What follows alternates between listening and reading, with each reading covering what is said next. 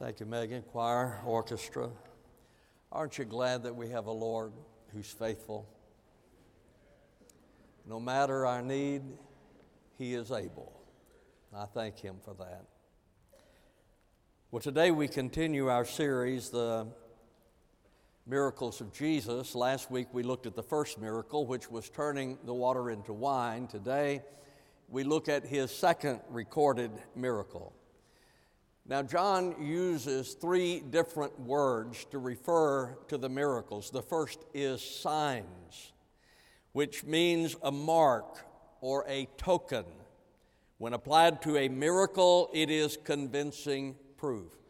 So, oftentimes, John uses the word signs, something that confirms, it authenticates.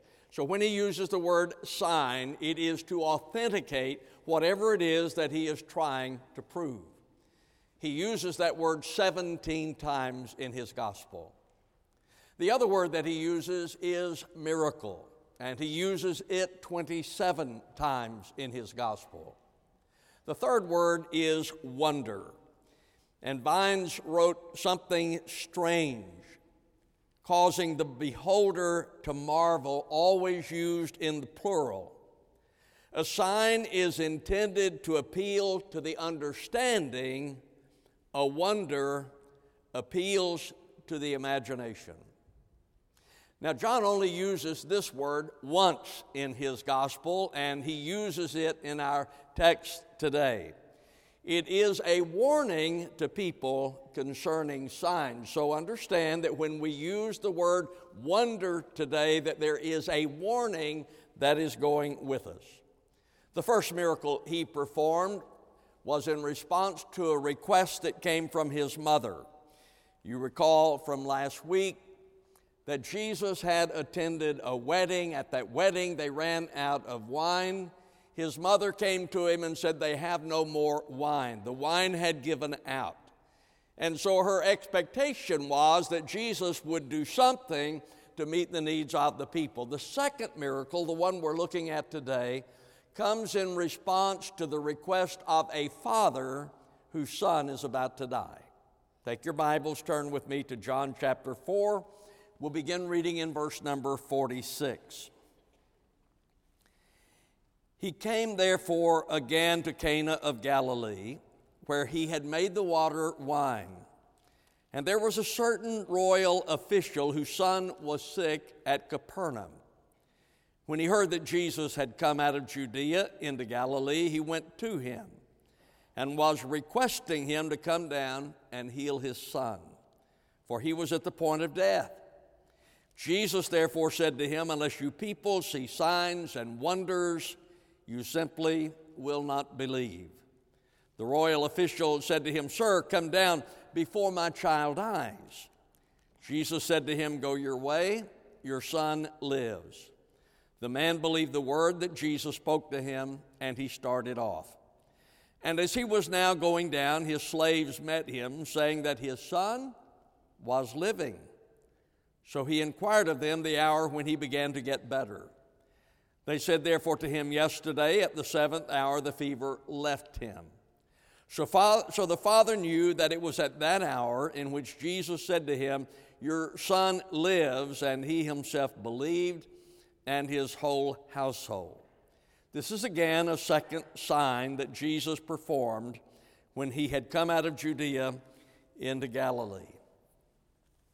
All right, as we look at this story, I believe that John's purpose here is to reveal to us what is real faith. So I think the purpose of this story is that you might understand, that I might understand what God sees as being real faith. Now, people talk about faith. I hear people say, Well, I'm a person of faith.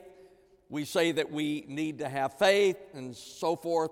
But, folks, the object of your faith is at least equal to the importance of your faith. You see, it's one thing to have faith, but the object of your faith has to be worthy of your faith. I can have faith in this chair, but if I sit down and the leg breaks, then it is not worthy of my faith. So we are to be people of faith, but the object must be worthy of the faith we have. Some people have faith in miracles. Some people have faith in baptism. Some have faith in catechism. Some have faith in their confirmation, their church membership. Jesus said, Have faith in God. Our faith is to be in God, not the miracles, not the baptism, not our religion. Our faith is to be in God. Now, here's the problem in this story the Galileans had faith, but it was a shallow faith. Look at verse number 45.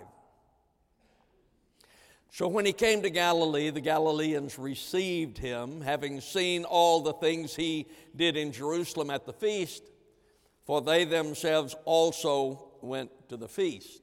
Now, this is an interesting portion of the story because the Galileans had also been at the feast in Jerusalem when Jesus was there.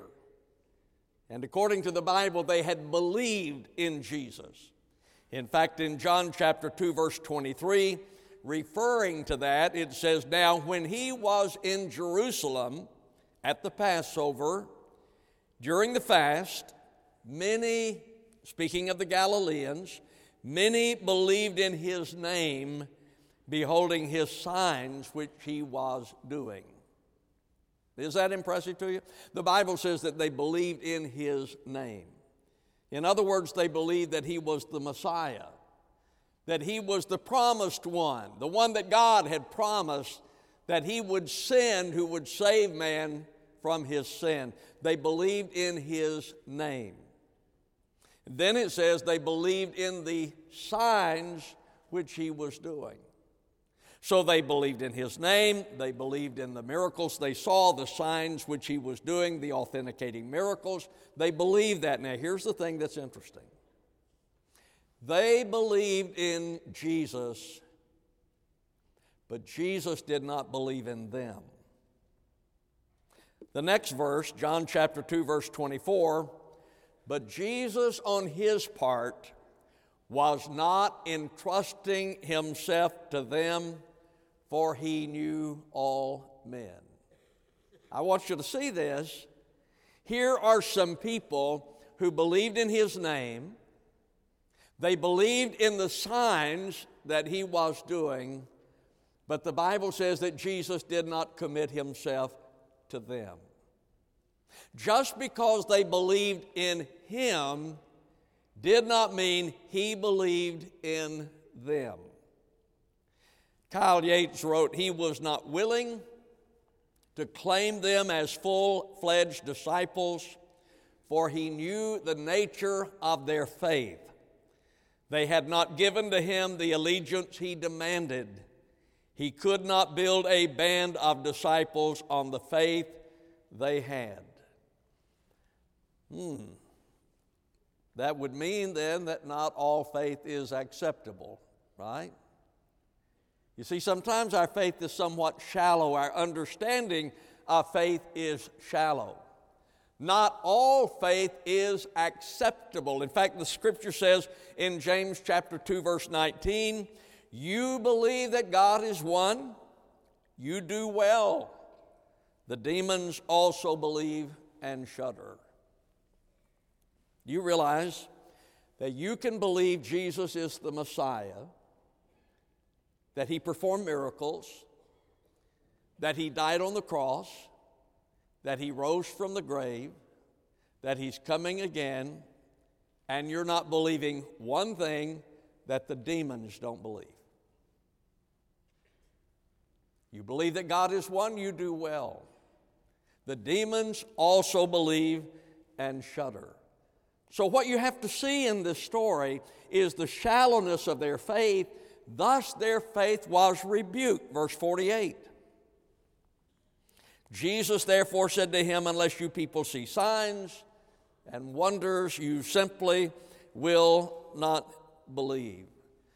Jesus rebuked this kind of faith, the faith of, of the Galileans. They believed in his name, they believed in the signs they saw him perform, but Jesus rebuked that kind of faith because it was shallow. And that was the kind of faith the royal official had at this point. We are to be people of faith. We must understand faith, and our faith must be in God, who is worthy of our faith. Now then, we see faith grow. So, whenever we see this man's faith, it is a shallow faith, but then we see it as it grows. Faith oftentimes begins in a situation of desperation. And that was true with this man. Look at verse 49. The royal official said to him, Sir, come down before my child dies. He came to Jesus out of desperation. Jesus, come down before my child dies. He wasn't looking for a Savior, he was looking for a doctor, he was looking for a miracle worker. He was looking for someone to do something concerning his son. He was desperate. Albert Barnes wrote, So anxious was he for his son that he was not willing that Jesus should delay a moment, not even to address the people. You have to understand the desperation of this man, that he was desperate because his son was about to die. So he said, Jesus, come, you, you have to come. My son is about to die. Desperation. The Bible tells a story in Mark chapter 9 about a father who came to Jesus out of desperation because his son was demon possessed. And the Bible says, whenever it seizes him, it dashes him to the ground. This is the Father speaking to Jesus. Whenever it seizes him, this demon, when it seizes him, it dashes him to the ground, and he foams at the mouth and grinds his teeth and stiffens out. In other words, he came to Jesus out of desperation.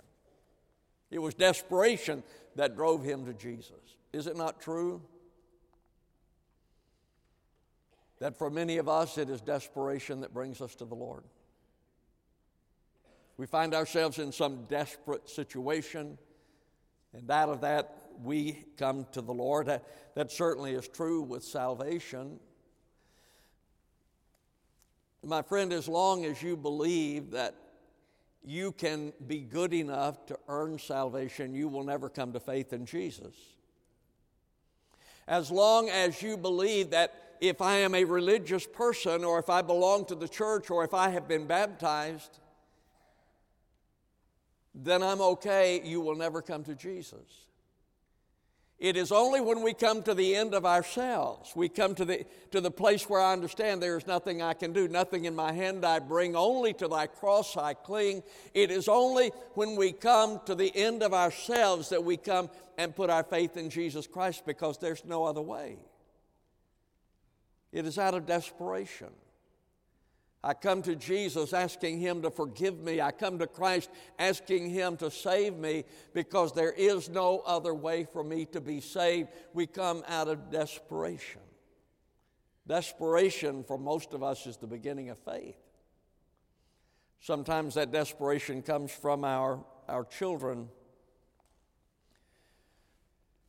When we, and I would imagine that some of you would identify here, but when we have a child and that child is away from the Lord, that child is in the world, that child is in sin, your heart is broken. And out of desperation, you cry out to God, Oh God, do something. Lord, reach out and touch my child. Lord, draw my child back to you. But it's in desperation that we cry out to God and come in faith God, do something. Sometimes, as a parent, it's when our children are sick that we come to Him in desperation. I've told you before when Eric was a baby that the doctor said that he had to have surgery. I, I still remember it because it's indelibly etched on my mind. I went to my office. I'd just gone in ministry. I was going to school, part time pastoring, didn't know what I was doing, but I still remember that. I went to my office and I got on my knees before the Lord. And I said, God, do something. He is so little. And Lord, I'm asking you, I, I, there's nothing to commend me. There's no reason you should do it. I'm just asking you, Lord, to do so. See, it is in desperation that we normally come to the Lord. For some of you, it is when your marriage is about to break up. You are married, but things just aren't working. And out of desperation, you come to the Lord and say, God, heal my marriage. Lord, intervene. Do something to make things right. And out of desperation, you come to the Lord. Maybe it's out of your financial trouble. I don't have the money to pay my bills. I don't, I don't have the money to do the things I need to do. Lord, would you intervene? Would you do something? The point that I'm trying to make is that it is normally out of desperation that we cry out to God. That's not unusual. Just, just as this royal official did, that is not unusual. Faith normally begins in desperation. As I look at this, I see that the two miracles are linked. You look up in verse 46, he came therefore again to Cana of Galilee, where he made the water wine. That was the first miracle. And then in verse number 54, this is again a second sign that Jesus that Jesus performed. So these miracles are linked in this way. Both of them were done to bring someone to faith both instances. The miracle was done to bring someone to faith. The first miracle was to bring the disciples to faith. The Bible says in John 2:11, this beginning of his signs, the turning of water into wine, Jesus did in Cana of Galilee and manifested his glory, and his disciples believed in him. He turned the water into wine to bring the disciples faith. In this instance, he healed the man's son to bring the royal official to faith. Verse 53. So the father knew that it was at that hour in which Jesus said to him, Your son lives, and he himself believed.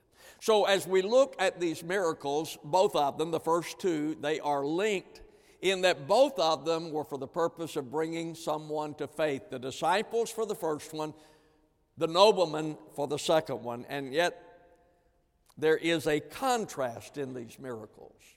They are linked in purpose, but they are in contrast to each other.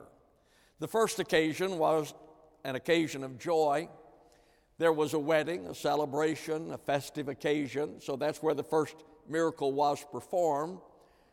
The second miracle was performed at a time of sickness. A boy was about to die. But together, these miracles teach us that life is filled with joy and sadness, and we trust Jesus in both. When life is good, we trust Jesus. Unfortunately, for many people, when life is good, they feel that they don't need Jesus. I don't know how you are. We're all different, and different things appeal to us, and the Lord deals with us differently. But for me, it is usually not the tough times that break my heart, that bring me to repentance. It's the good times. When I go through tough times, to be honest, I normally feel I'm getting what I deserve. If I'm going through a tough time, you know, I really feel that I probably deserve it. But when I think about God's goodness, my heart is gripped and touched because He is so good for no reason. He's just good. When times are good, we trust Him. When times are bad, we still trust Him. So we see this man's faith as it begins in desperation and grows, and then we see it mature. His faith began with faith in his presence in verse 49. The royal official said to him, Sir, come down before my child dies. You see, he had a preconceived idea as to how Jesus was supposed to work. He said, Jesus, I want you to come down to my child, his presence. I want you to come down to my child and do something that my child might be healed. The Bible tells a story in Luke chapter 8 about an official of the synagogue who had the same idea when he came to Christ out of desperation. His daughter was about to die and was ill, and the Bible says he fell at Jesus' feet and began to entreat him to come to his house. So his faith then was in the presence of the Lord, that the Lord has to be present. That was this man. That was his preconceived notion. Jesus, I want you to come down to my house. My son is about to die. Come and do something. His faith then was in the presence that the Lord had to be present. But now then, his faith moves to the Word of God. Now, see, Jesus was only here for 33 years in physical form. So then, our faith then must not be in His presence, but in His Word. We have to learn to trust His Word. And that was the lesson that this royal official had to learn. Verse number 50. Jesus said to him, Go your way, your son lives. The man believed the word that Jesus spoke to him and he started off. So at first he says, Jesus, come down and heal my son. Now the Bible says that he believed his word and started off. We have to learn to trust the word of God. A wonderful story in the Old Testament is the story of Naaman. He was a military man who had uh, leprosy. A little slave girl in his home said to him, If, if you would go to my land, there is a prophet there who can heal disease. Well, at first he was hesitant to do it, and then he went. He expected Elisha to come out to him, his presence. He expected him to come out and heal him, but Elisha did not. He sent word. He said, Go wash in the Jordan River, and you will be healed. Naaman thought to himself, Does he, I thought this man was a prophet who knew how to heal. If he knew anything about healing, he would know that he needs to come to me. Wave his hand around, say some words of some sort, and, and heal me. But that's not the way that it was done. He said, Go wash in the Jordan and you'll be healed. So Naaman had a struggle at this point. He said, You know, we've got, if that's all there is to it, we have cleaner rivers where I'm from than the Jordan River. Some of you have been to the Jordan River. I've baptized in there so many times. Every time I go there to baptize, I think maybe we, because it's, you know, in December, it's a little chilly. I think maybe we should sprinkle. But then, you know, being a Baptist, that's one of the disadvantages of being a Baptist. Got to get in the water and immerse them. But I've baptized so many times in, in the Jordan River, and you have someone in there, and I'm kicking catfish away. I mean, catfish, big old catfish swimming around, you're kicking them away. Well, that was Naaman. He said, if, I, if that's all there is to it, washing in the river, said there's cleaner rivers at home than this one. He hesitated, but then the Bible says that he believed the word, and he went into the water, and he was healed. He believed the word. Folks, we have to learn to trust the Word of God. Jesus' presence, physically speaking, is not available. So we trust the Word of God. J.C. Ryle wrote, What Christ has said he is able to do, and what he has undertaken, he will never fail to make good. The sinner who has really reposed his soul on the Word of the Lord Jesus is safe to all eternity. I, I believe that that is the reason that there are so many attacks against the Word of God, trying to call it into, uh, into question as to its veracity. Because we have to have faith in the Word of God. So when I look at this man as his faith is maturing, it began with faith in his presence come down, and then faith in his Word. Jesus spoke and he responded. And that leads to faith in his deity which is the purpose of John's Gospel. John's Gospel was written according to him in John chapter 20, verse 31. These things have been written that you may believe that Jesus is the Christ, the Son of God, and that believing you may have life in his name. You see? John said, I have written this gospel that you might believe in his deity. Not in his miracles, but in his deity. So we see this man now. He began with faith in his presence, faith in his word, faith in his deity. His son lived, verse 51. And as he was now going down, his slaves met him, saying that his son was living. Because of the word of Jesus, his son now is alive. Now the father had a question, verse 52. So he inquired of them the hour when he began to get better. They said, therefore, to him, Yesterday at the seventh hour, the fever left him. So they came and said, Your son is alive. And he said, You know, I've got a question. That upsets a lot of people whenever someone questions something about the Word of God. Let me tell you, the Word of God can stand up to your questions. Doesn't bother me in the least. Fine. He said, Now tell me the hour that he began to get well, because he expected it to be a process, that there's going to be a process in the healing. But they said, No, yesterday it left him. It was instantaneous. It wasn't like he expected it to be, it was instantaneous. The son lived. Father had a question, but then the father believed, verse 53. So the father knew that it was at that hour in which Jesus said to him, Your son lives. And he himself believed, and his whole household. Kyle Yates wrote, Instantly he recognized a direct connection between the word of Jesus and the healing of his son. The last stage in the growth of a man's faith was reached. He began with faith in his presence. He was desperate. Faith in his presence, come down and heal my son. Faith in his word, Jesus spoke and he responded. And then faith in his deity, he committed, he believed. But now here's a serendipity, real quickly.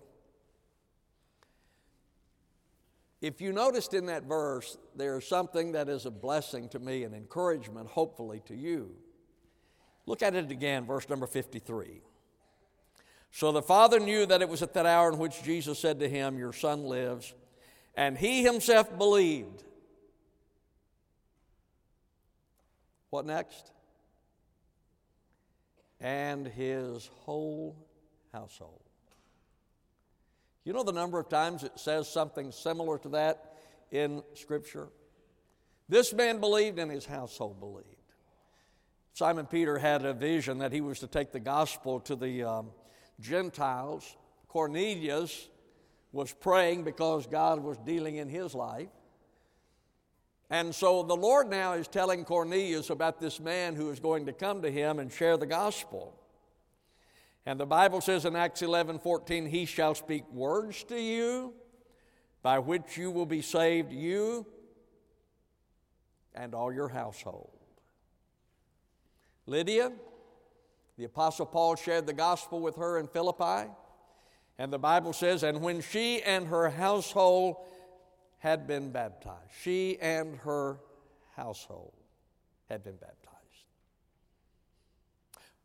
Paul and witnessed to Lydia, and then he witnessed to the jailer of Philippi. The jailer cried out to him, Sir, what must I do to be saved? God had intervened. What must I do to be saved? Paul said in Acts 16 31, Believe in the Lord Jesus Christ, and you shall be saved, and your household. You find many times that when someone believes, not all, not every time, many times, when someone believes, their family does. You know what's important? I, I, I don't recall accurately the statistic. I have read it, it is overwhelming. When a father knows the Lord and is faithful to the Lord, the percentage is overwhelming in how often the children know the Lord and follow the Lord, especially with fathers. When the dad, when the husband is walking with the Lord, most of the time the children walk with the Lord. So let me ask you as I conclude where's your faith? Is it in miracles? Is it in your religion? Maybe for some of you it's in your parents. You know, my parents have faith, so that must mean that I have faith. No, God doesn't have any grandchildren. You're either a child of God or you're not, but God doesn't have grandchildren.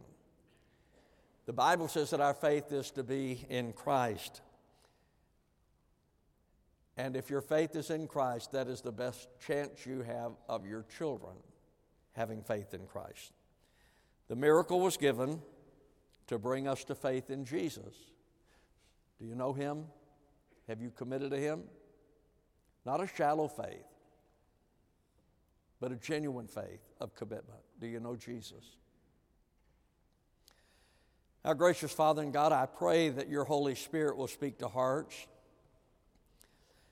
And Lord, I would ask that today you would move in our midst, and those who have never come to a saving faith in Christ would do so. I pray, Lord, that they might have a desire in their heart to know the Lord Jesus and that you would draw them to yourself. I pray, Father, for those who are looking for a church home, that they would feel welcome here in Christ's name. Amen. Just a moment, we're going to stand and sing. As the choir sings, let me encourage you to come to trust Jesus, to join the church. Our doors are open. We'd love to have you. Stand with me, please. As they sing, You Come, I'll greet you as you do.